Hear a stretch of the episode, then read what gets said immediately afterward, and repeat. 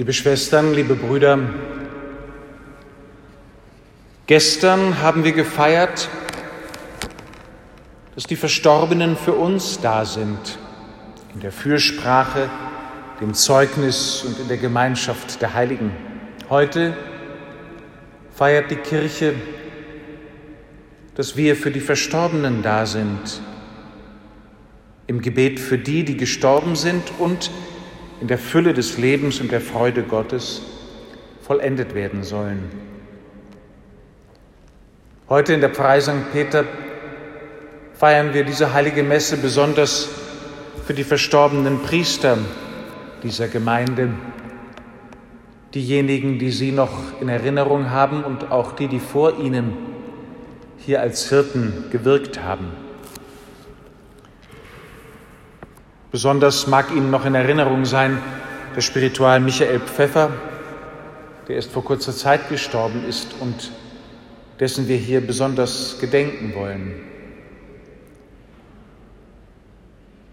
Und wir tun das, indem wir uns zu dem Gespräch gesellen zwischen Jesus und der heiligen Martha.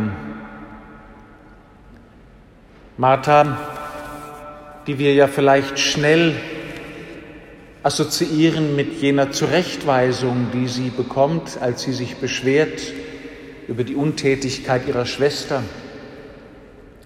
Und über diese Zurechtweisung vergessen wir leicht, dass im Johannesevangelium Martha die ist, die als Erste überhaupt in der Heiligen Schrift bekennt, dass Jesus der Sohn Gottes ist.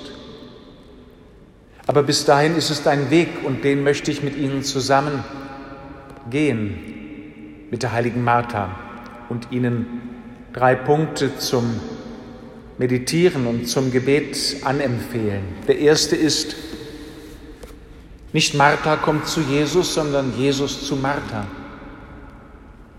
Das scheint mir wichtig zu sein, dass wir uns daran heute als erstes erinnern, dass Jesus zu uns kommt. Und weil er zu uns gekommen ist, können wir zu ihm kommen. Martha, so heißt es, kommt ihm entgegen. Sie hat gehört, dass er kommt.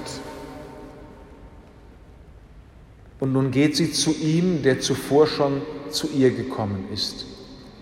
Jesus, liebe Schwestern und Brüder, ist zu ihnen gekommen, ist in unser Leben eingetreten, möchte bei uns wohnen, in unserem Leben, in unserem Denken, in unserem Empfinden. Und das galt und gilt auch für die Priester dieser Gemeinde. Jesus ist in ihr Leben eingetreten, lange bevor sie entschieden haben, Priester zu werden, lange bevor sie Ja gesagt haben zu dem, der um Einlass bittet, der nicht in unserem Leben einfach ein anonymer Gast sein will, sondern Gemeinschaft mit uns sucht, und zwar so, dass wir vereint mit ihm leben und sterben und auferstehen. Das Zweite ist diese Klage, die wir hören.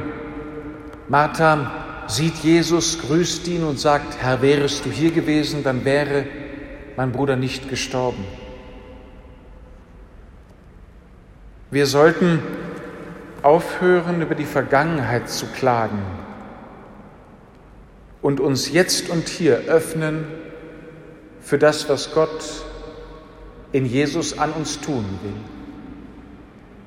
Und es könnte ja sein, dass Sie heute hier sind, mit all dem Schweren, das sich ereignet hat, mit den Wirrnissen unserer Zeit, mit dem, was Sie in den beschwerlichen 1,5 Jahren, die hinter uns liegen, erlitten haben, was Sie bewegt hat. Wir könnten uns daran aufhalten und festbeißen und fragen, warum ist nicht alles anders gewesen? Du hättest doch, könnten wir sagen, so vieles vermeiden können. Wer weiß, was Gott hätte tun können. Jetzt und hier geht es darum, dass wir uns öffnen für ihn, dass er versprochen hat, da zu sein, dass er es ist, der unser Leben wenden kann.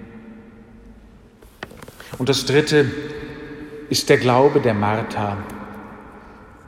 Martha glaubt, dass Jesus den Tod hätte abwenden können. Sie glaubt an ihn als einen, der besondere Macht von Gott bekommen hat. Sie glaubt an ihn als einen, der mit uns so beten kann, dass Gott sicher erhört, was er mit uns erbittet. Alles, was du von Gott erbittest, wird er dir geben, so sagt Martha. Und dann sagt Jesus, dein Bruder wird von den Toten auferstehen. Und vielleicht ein wenig zu eilig antwortet Martha, ich weiß es. Ich weiß, dass er auferstehen wird bei der Auferstehung am jüngsten Tag. Das hat es im Volk Israel schon gegeben, diese Ahnung der Auferstehung der Toten. Aber es klingt ein wenig gelernt.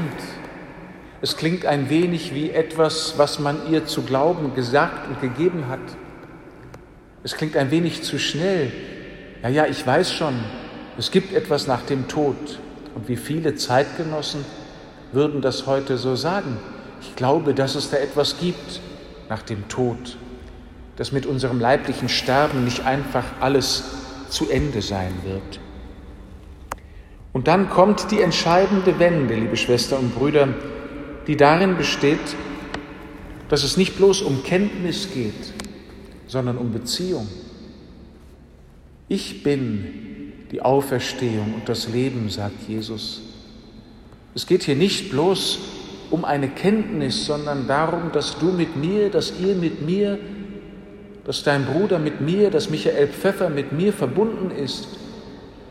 Darum geht es. Es geht nicht bloß darum, etwas zu wissen, sondern eine Hand zu ergreifen. Es geht nicht bloß darum, den Glauben der Kirche zu erkennen, sondern sich zu binden an dem wir glauben. Ja, es geht um eine Wende vom Gelernten und Gewussten, das notwendig, aber nicht hinreichend ist, hin zur Beziehung, vom Ich weiß, dass es so und so ist, zu dem Wort Ich glaube, dass du es bist. Auferstehung, liebe Schwestern und Brüder, ist keine zu lernende Tatsache, sondern ein Beziehungsgeschehen. Und so wollen wir jetzt die, für die wir beten, ihre Angehörigen und Vorfahren, die Priester dieser Gemeinde und besonders den Spiritual Pfeffer in diese Beziehung hineinstellen. Mit der Bitte, dass Jesus die Schuld vergibt und das Gute vergilt. Mit der Bitte, wie es die alten Texte sagen, dass Jesus ihnen ein gnädiger Richter sei. Nicht, weil er auch ein ungnädiger Richter sein könnte, sondern damit er es ihnen ist und sie es erlauben, dass die Gnade Gottes und seine Barmherzigkeit sie erreicht. Das dürfen wir mit ihnen erbitten, dass Jesus uns ein gnädiger Richter sei und wir dieses Gnädigsein, dieses bei uns sein wollen, annehmen am heutigen Tag und jeden Tag unseres Lebens neu, damit wir mit allen Verstorbenen mit ihm verbunden sind und einmal auferstehen zu jenem Leben, über das der Tod keine Macht mehr hat. Amen.